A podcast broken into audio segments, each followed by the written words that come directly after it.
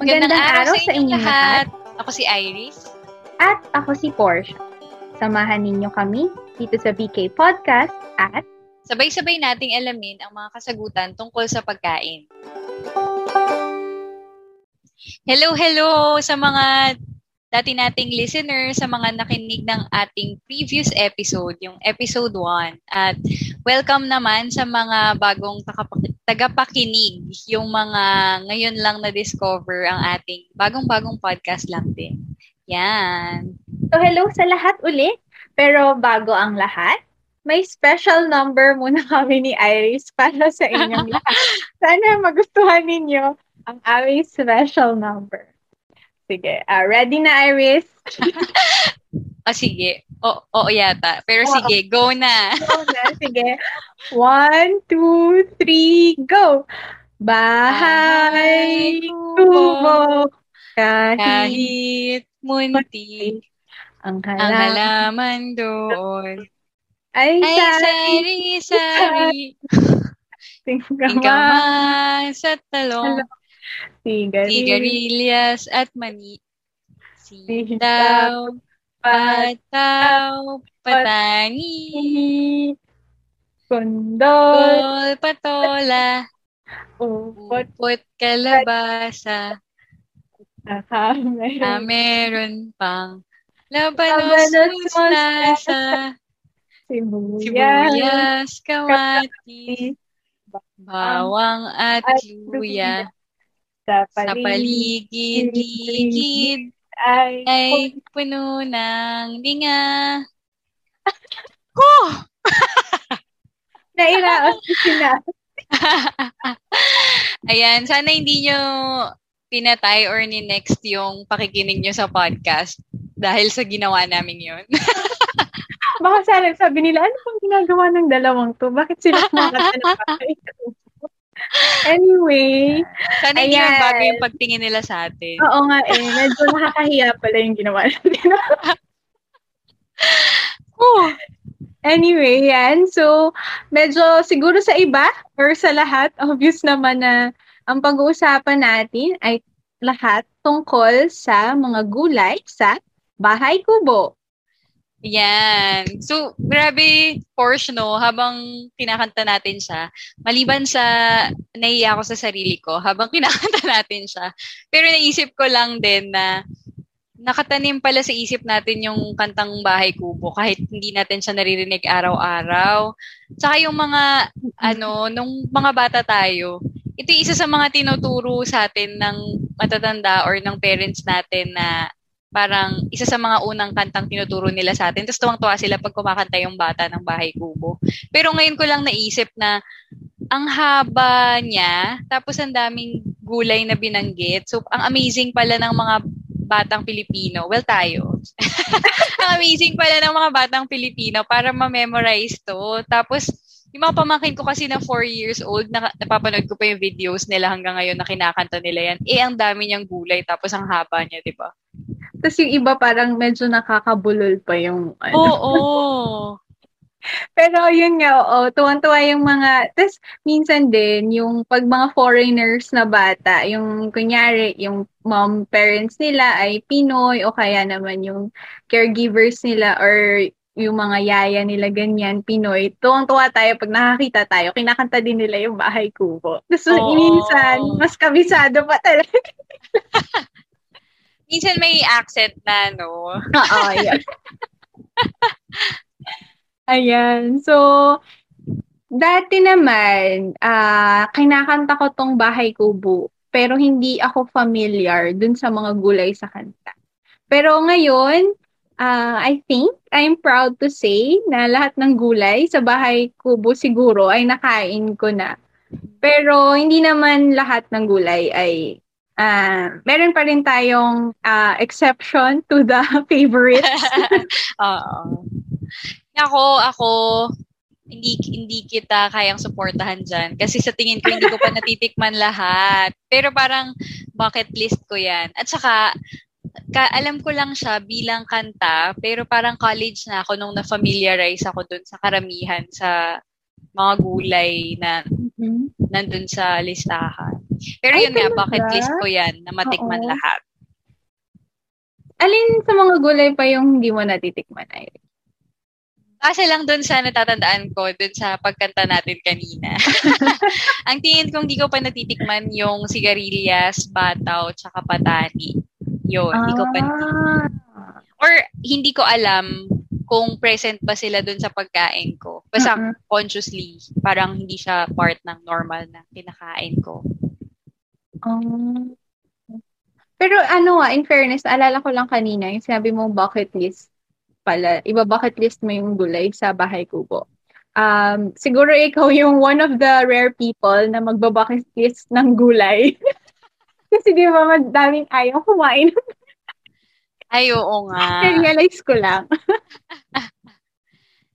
oo, ano, hindi naman ako din ganun kahilig kumain ng gulay, pero netong, bata pa naman tayo, pero netong medyo nag, nag-gain ng konting years of experience.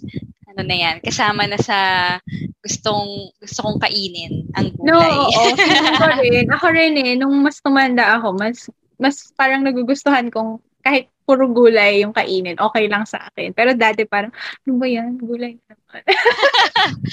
Oo. So, ayan. Ang napansin ko din pala, maliban nga dun sa kahihiyan na kinakanta natin siya kanina.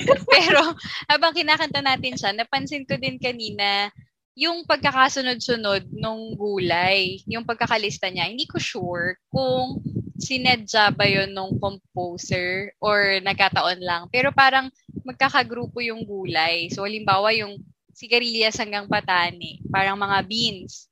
Tapos mm, yung kundol hanggang upo, parang mga gourd silang magkakasunod. Tapos yung sibuyas hanggang luya, panggisa naman. Tapos last na yung sesame seeds na garnish. Oo nga, no? Ngayon ko lang din napansin yun. Pero kahit na hindi ganun ka-appealing ang gulay sa panlasa, napakaraming health benefits naman ito. Kaya isa-isahin natin ito ngayon, episode na ito. Ang unang uh, gulay sa listahan dun sa Bahay Kubo or dun sa kantang Bahay Kubo ay ang singkamas. Ayan, Porsche. Alam mo ba na yung mom ko, dahil medyo maputi siya, lagi siyang sinasabihan na pinaglihi siya sa singkamas. Ay, Yun ang una ko naaalala pag singkamas. Napaka, ano, may pa, ano bang tawag doon? Pamahiin? Or, uh, yung ako sabi sa, dahil napunta tayo dyan, uh, sideline lang. Uh, ako daw sa mangga. Hindi ko alam. So, hindi ah. lang ako. anyway, ayan. So, ik kayo, Iris, paano nyo usually kinakain ng singkamas? Uh, kami kasi usually hilaw na plain. Tapos, minsan i-ref para malamig-lamig siya. Masarap yun pag summer. Eh. Oo nga, ang sarap ng malamig na singkamas pala. Tapos, ano pa siya, marami siyang matubig. Matubig yung singkamas. Ah, Kaya masarap siya ng malamig. Refreshing. Oo. Oo, pero naalala ko nung bata ako, may mga naglalako ng singkamas sa amin. Tapos nakatusok siya sa barbecue stick. Tapos nilalagyan ng bagoong. Mm. Tapos kasabay siyang nilalako ng manggang hilaw. Ayan. Pero Oo. Pero nung bata kasi ako, hindi ko pa na-appreciate yung manggang hilaw kasi maasim. Kaya pag dumadaan yung naglalako, ang binibili ko, yung singkamas. singkamas. Pero Porsche, itong tinutukoy natin na singkamas ay yung ugat na part. Yun. Yung ugat na part ng singkamas. alam, alam mo ba na edible din pala yung fruit ng singkamas? Oh! Ayan. So, ano bang health benefits ng singkamas? Ayan. So, ang singkamas or yam bean, pero mas kilala ko siya sa tawag na turnip, o di ba English? And surprisingly, according sa FNRI, ang singkamas ay 88.6% na tubig. Kaya siguro pag ni-ref natin siya, napaka-refreshing niya kasi parang kumain tayo ng um, chilled or cold water. So, kumain ka na ng singkamas, meron ka pang tubig. Anyway, kidding aside, so ang fiber content niya ay um, 5.6%. So medyo rami-rami na rin siya. Tapos meron din siyang vitamin C, phosphorus, calcium, at onting iron. Di ba, hindi mo iisipin yung singkamas pala may mga ganun. Parang nakikita ko na lang yung mga vitamins na yun pag ano eh, minom ako ng multivitamins. Totoo. So, oh, 'di ba sa ating mga listeners, pwede na siyang healthy and crunchy na snack kasi jam-pack siya ng mga vitamins and minerals. Oo, parang di mo na mapapansin na nanonurish ka na, nag enjoy ka pa dun sa pagkain. Ayan. True. kasi ang sarap i-merienda niyang singkamas. Oo. So, so, speaking of mga masusustansyang pagkain na pwedeng i-merienda at kainin with ease, ang susunod natin na gulay ay ang talong. Ito, Iris, paborito ko tong gulay na to. Lalo kapag prito or torta. Meron ding fries, talong fries. Alam ko, mm-hmm. nakatry ako nun. Oh, okay. Ayun, yun nga yung mga common na luto ng talong, yung torta at saka pinirito. Pero ako one time, nung nagdo-dorm pa ako, may tinry akong recipe ng talong. Yung poki-poki. Oh, ano Grilled siya. Sabi sa internet, well, doon ko lang naman nakita yung, yung recipe. Parang kinain ko siya sa isang kainan na Ilocano inspired yata, hindi ko sure. ah. Pero yun, may grilled flavor kasi siya. So, nung sinearch ko sa internet, grilled siya, tapos may itlog, tsaka kamatis. So, para mm. siyang, oo, ganun. Para siyang omelette ba yun? Pero maraming sahog. At kasama ah, yung talong. Pero Porsche, meron akong mga naririnig na chismis tungkol sa talong before na majority daw niya ay water lang at konti lang daw yung nutrients ng talong. Kasi sinasabi ay, nila yan sa mga bata na talong lang yung kinakain na gulay. ay, oo. Kasi napaka ano eh, parang isa ang talong sa mga gulay na madaling ipakain sa bata. Oo. Kasi malasa na siya. Pero, ayan nga. So, meron nga siyang 89.67% of water. So, marami din siyang water. Pero, okay. Don't worry naman kasi meron din naman siyang 10% na fiber and meron din siya na thiamine na 5.1%. Uh, ah, yun yung vitamin na B1 which is good for the nerves. O, di ba? So, may benefits din naman ang pagkain ng talong. So, healthy din naman siya. Ayan. So, after ng singkamas at talong, ang susunod ay sig- ang gulay na tinatawag nating sigarilyas. Ayan, Porsche. Kagaya ng nabanggit ko kanina, hindi ko pa nakakain lahat ng gulay sa bahay kubo. So, ito yata yung isa sa mga hindi ko gaanong nakakain. Mm. Pero, sinerch ko yung itsura niya at yung itsura pala niya ay para siyang pahaba, mahaba siya, na folded yung four corners lengthwise. Oo, oo, oo. yan. So, pag hiniwa natin siya sa gitna or crosswise, para siyang star pero apat lang yung corners. Tama ba? Maayos kaya yung description ko. Pwede namang i-google yan. Pero baka marami na rin nakatikim. Oo, ako rin. Nung nakatikim na ako nito, pero ano, nung college ko lang siya natikman. Tapos nung una, ayoko siya kasi nga, weird yung itsura niya. Mukha siyang, parang di siya edible na gulay, ganyan. Mm. Parang iniisip ko, bakit yung sinerve sa akin, yung food na yun, parang bakit natin kakainin to? Ano to? Seryoso ba kayo? Sigurado ba kayo nakakain? yun, pero masarap pala siya. In fairness naman, sarap siya. Ayan, nakita ko nga yung itsura niya. So, siguro kung ako din yung sinervan nun, tapos first time ko siyang makita, baka ma-weirdohan din ako. Pero, Porsche, ano bang lasa ng sigarilyas? Ang sigarilyas, yung natikman kong pagkakaluto, ay lasa siya uh, parang crunchy na sitaw, pero mild lang yung pagka-bean taste niya. Pero in fairness ah, hindi siya mapait kasi yun yung una kong misconception sa sigarilyas. Sabi ko, ano ba yan? Baka mamaya sobrang pait niyan. Eh, ayaw ko ng ampalaya. Kaya medyo na-discriminate ko siya. Pero masarap naman siya. Mm, okay. Hindi pala siya dapat i-judge base sa kakaiba niyang itsura. Pero Uh-oh. curious lang din ako, ano bang parte siya ng halaman? Ay, siya yung bunga or pod ng isang vine. At meron siyang 30.5% na protein and it's also high in calcium and beta-carotene.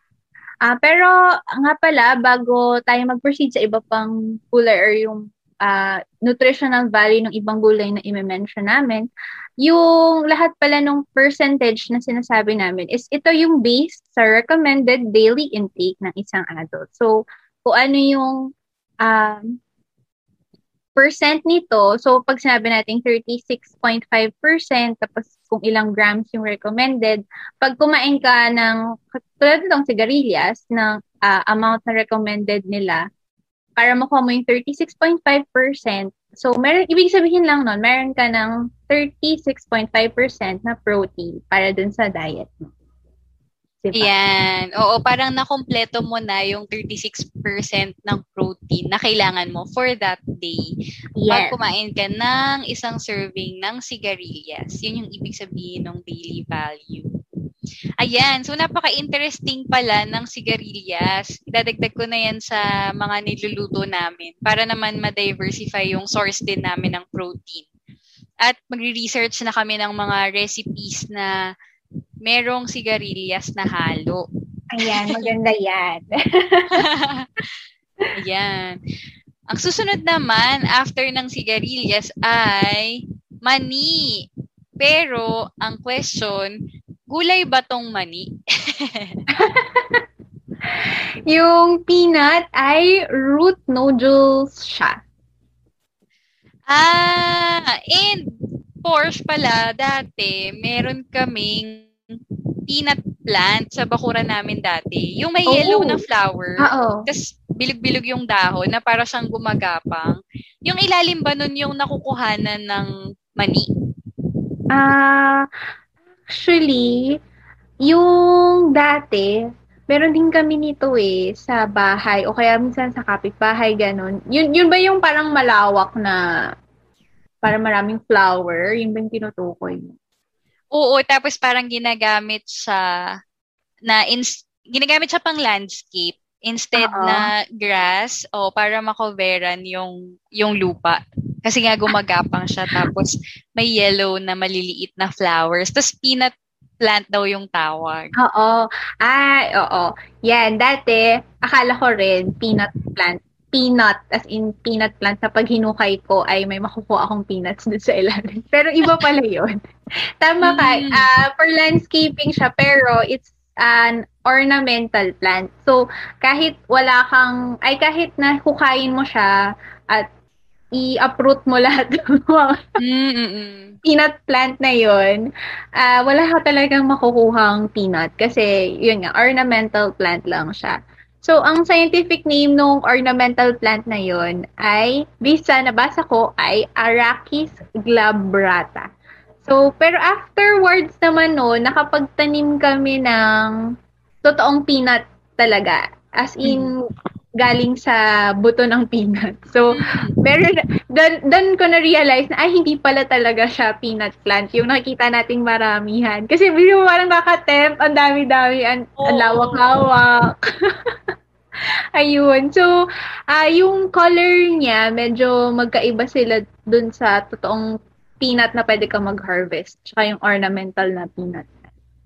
So, dun sa natin, na tinanim namin na peanut plant, naka-harvest din kami siguro ng ilang piraso ganyan.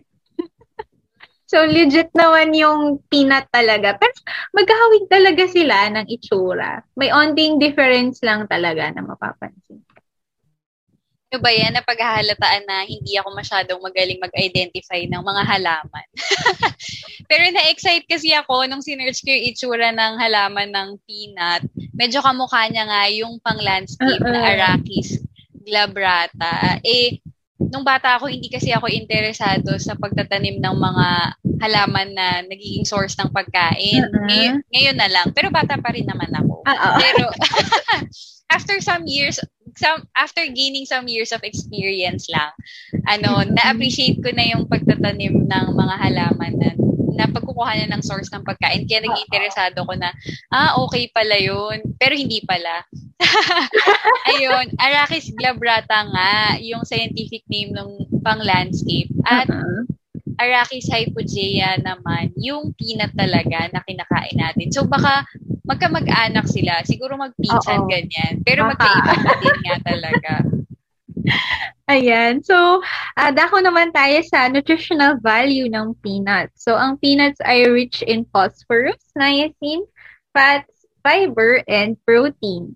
Pero, sa mga sumasakit ang mga joints, hinay-hinay lang sa pagkain ng mani kasi medyo mataas ang tinatawag na purines ng mani.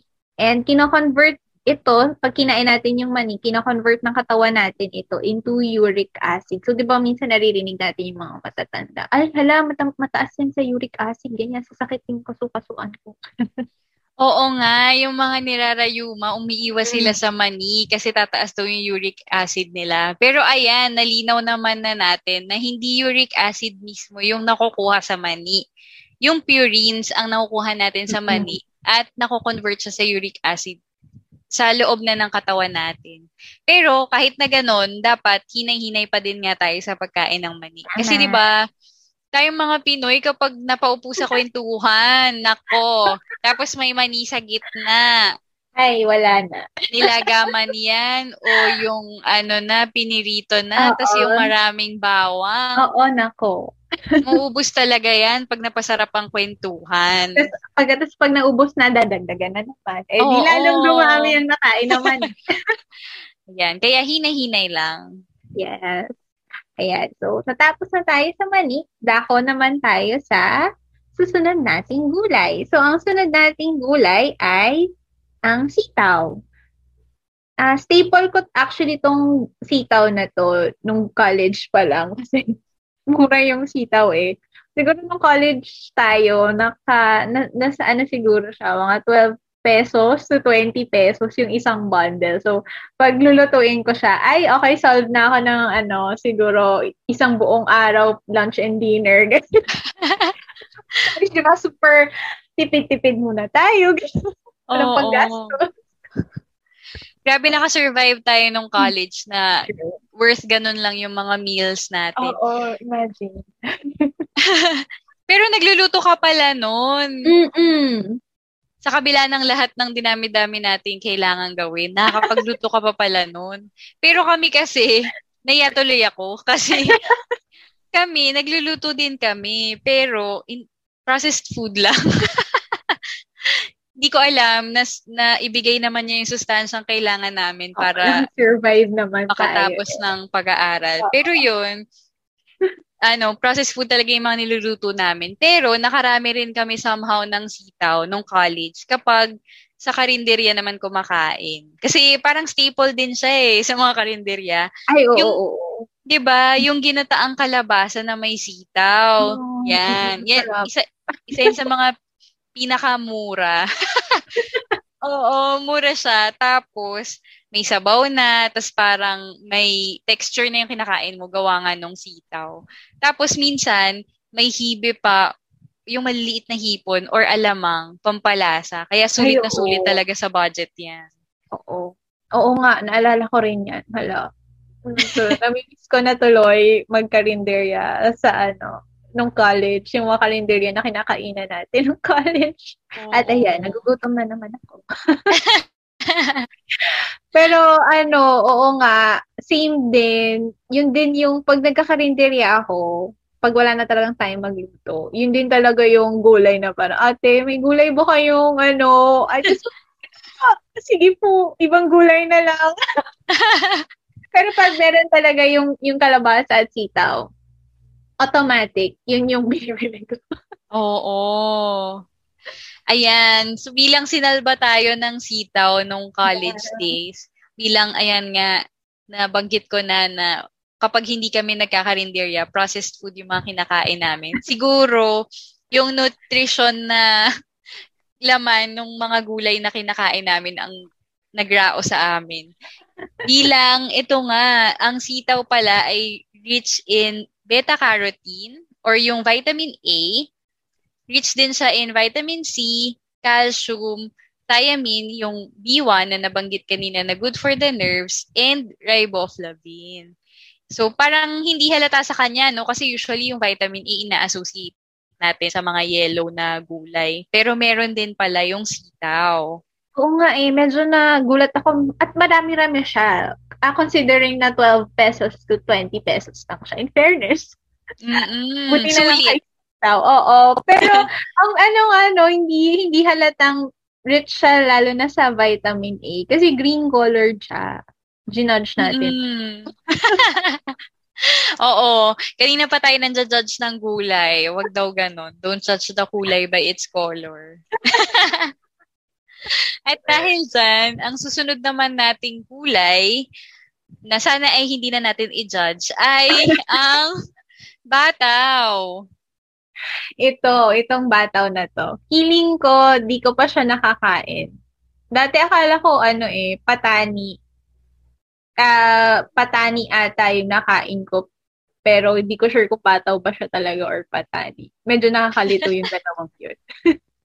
Kasi pag tinatanong ko si mama, ay, patani yun. Pag pinisip mo, ba't parang last time, bataw daw yun? Parang, Nakakalito siya. Oo. Ako hanggang ngayon, hindi ko pa kabisado kung ano itsura nito. Kahit nakabisado natin yung bahay kubo, ito yung parang hindi ako familiar yung itsura. At sa tingin ko, at nabanggit ko rin yata kanina na hindi ko pa to natitikman sa pagkakaalam ko. yun pala may nag, ano no, may secretly nag-slip ng bata. Naghalo. Sa pagkain natin. Ayan, so nung ano, sinerch namin siya para mas ma-discover namin kung ano nga pa ang bata. Kamukha siya ng Baguio beans, pero meron siyang parang violet color dun sa outline or sa sides ng pod niya. Pero ito yung interesting sa kanya kasi mataas-taas din naman yung fiber content niya. Tapos meron din siyang vitamin A, calcium, and phosphorus. O, diba? So, kahit hindi pa natin siya nadid- natitikman siguro, baka naman pag next time, nakita natin siya, ay, baka ito yung bataw. At at least alam natin, rich siya in um, fiber and vitamins and some minerals.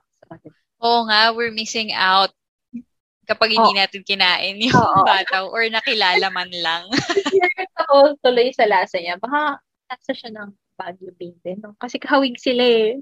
Basta sana hindi siya mapait. Yun lang yung... Oo.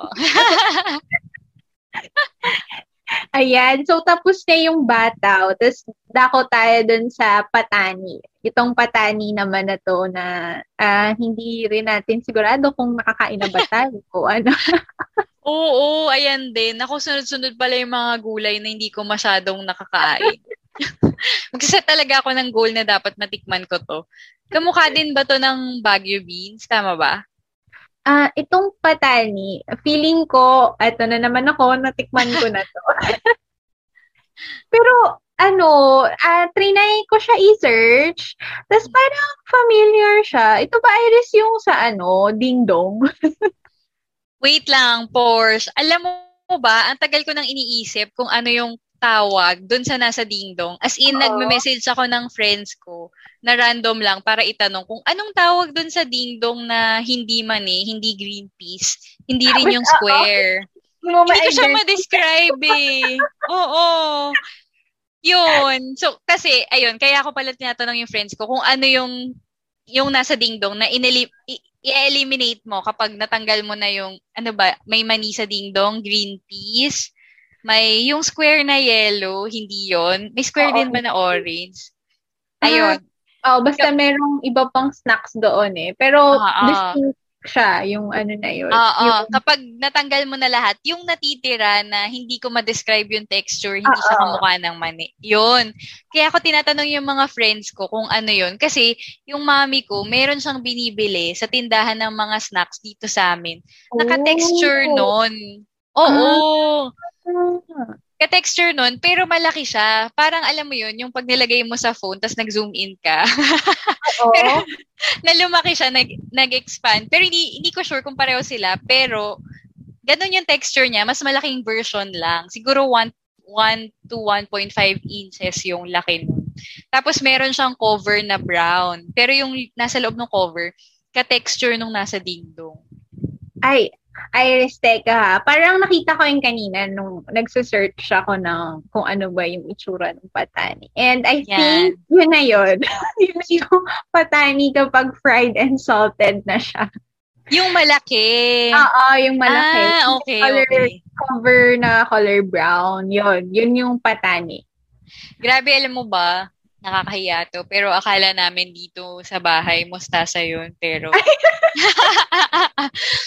oh my gosh, so nakakain na pala ako ng patani. Nakarami na diba? kami dahil para siyang mani na madaling ubusin. Oo, masarap, masarap kasi siya. Hindi siya yung usual na parang ano, kakaiba yung lasa niya.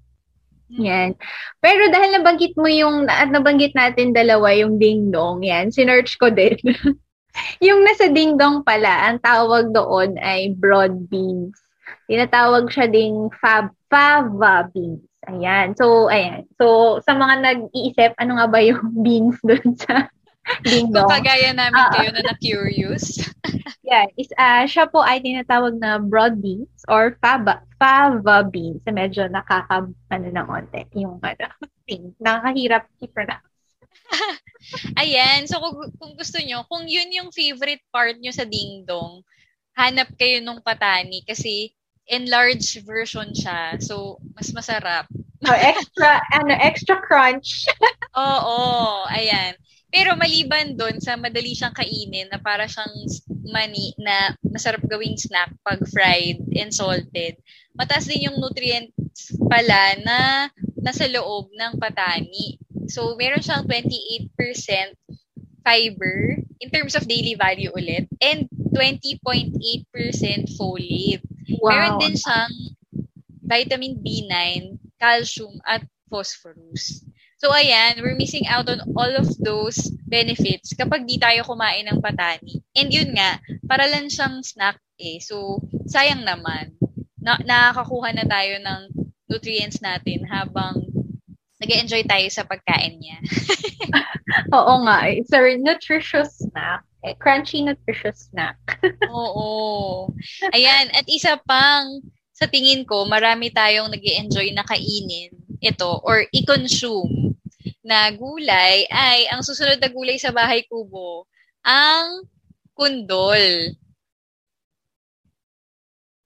Ito, nung college, grabe yung pag-rise ng kasikatan ng kundol. Pero hindi pa naman matagal nung nag-college kami. Saglit pa lang uh, naman. Kalain nila sobrang tanda na natin ay. Oo. Ayan. So mag, ma, medyo may isip nyo kailan kami nag-college. Kasi nung college kami, sobrang sikat nung winter melon tea at winter melon milk tea. O di ba bata pa kami. so sa mga ano, hindi nakakaalam na ang kundol ay ang English name po niya ay winter melon. O, di ba? Hindi natin alam. Yung ano, yung iniinom nating milk tea, kala mo ano, parang ay social, ganyan, kundol lang. Yan, pero uh, ano naman, don't worry. At least 'di ba alam natin na ano siya. Easily uh, accessible sa atin. Baka pwede pa nga tayo mag-try gumawa sa bahay. So, yung winter melon tea na usually sa mga nakakain natin sa, or naiinom natin sa mga tea shops, ganyan, um, artificial, usually artificial yung flavoring nila. Or gawa siya sa powder, ganyan. Pero, pwede ka rin naman gumawa ng homemade na winter melon milk tea gamit yung boiled juice ng kundol. Oh. So, sa mga medyo pa-healthy dyan, try nyo. Pero yung kondol, nakakatawa kasi meron din siyang candy version, pero hindi ko pa natitikman. Ikaw ba, Iris, natikman mo? Ako din. Hindi, ka, hindi pa kami nakakahanap niyan sa market. Try natin uh, sometime. At ano, tingnan natin ano nga bang ano, kakaiba dito sa kondol. Kasi di ba gulay yes. na candy? Saan ka nakita mm. gulay na candy? Ayan. So, ang kundol naman, mataas ang fi- vitamin C content niya at saka yung fiber niya. So, siguro para dun sa candy, more on makakain mo talaga yung fiber kasi nandun yung fruit. Pero baka dun sa um, juice, boiled juice ng kundol, vitamin C na yung pinaka maano na benefit niya, 'di ba? So, ang inyong milk tea ay maraming vitamin C. Pero syempre pag yung ano, freshly made, yung sa artificially ano, powder made na powder flavoring, so hindi ko masyado sure kung anong nutrients na. no, oo, dapat yung fruit. Pero try din natin kaya to one time no Iris, yung ano, winter melon milk tea na homemade. Para ang saya. Oo. Oh. Healthy tayo kunyari. Experiment. Ayan. So, after na ng kundol, meron na naman tayong isa pang gulay na susunod. At ang susunod na gulay ay patola. patola. Ito pala, Pors. Di ba yung patola yung ginagawang lufa din? Mm-hmm. yun, yun. Yun nga. I mean, nakakain naman siya. Pero kapag pinamature siya para i-harvest yung seeds para sa next planting season. Mm. Kapag dinry yung nag-mature, tapos natira yung fibrous network na lang niya, kasi nag, wala na yung water, ganyan. Siya yung nagiging lufa. Ay, oo. Naalala ko to nung college. Ah, uh, doon ko lang actually discover na yun pala ay lufa. Tapos parang, hello, kinakain mo, tapos ginagawang pang scrub. Medyo hindi ko makorelate yung Ah, okay. Pero nung nalaman ko kung paano nga ba yung pinaprocess, yung difference na yung sa paglufa na pang kuskus, tsaka yung patola na kinakain, parang, ah, okay, ganun pala. Okay, sige, gets ko na. Ayan. Pero no, ano, may nalaman akong konting uh, trivia dun sa lupa or yung pankuskus na, ano, tinatawag natin, ay ano, uh, kaya siya naging lupa kasi yung scientific name niya pala ay, ng patola ay lupa cylindrica. O, di ba? Parang ito yung isa sa mga scientific name. Madaling. Madaling i-memorize. kasi diba, lupa siya, to cylindrical. O, di ba? anyway, ayan. So, ang patola ay uh, rich in vitamin A, calcium, and phosphorus. So, yan, yan ang benefits na makakuha natin sa patola. So, pwede natin siyang kainin or pwedeng ipamature tapos um, gawin, gawin natin pang So, di ba, dual purpose. Yes. Degradable scrub yan. Ay, oo. At dahil medyo mahaba-haba na ang episode na to, may part 2 pa tayo. Kaya hanggang dito na lang muna tayo. Until the next episode, abangan ang susunod na usapang tungkol sa pagkain. Sana marami kayong natutunan. At nabusog kayo sa kwentuhan. Bye-bye! Bye-bye!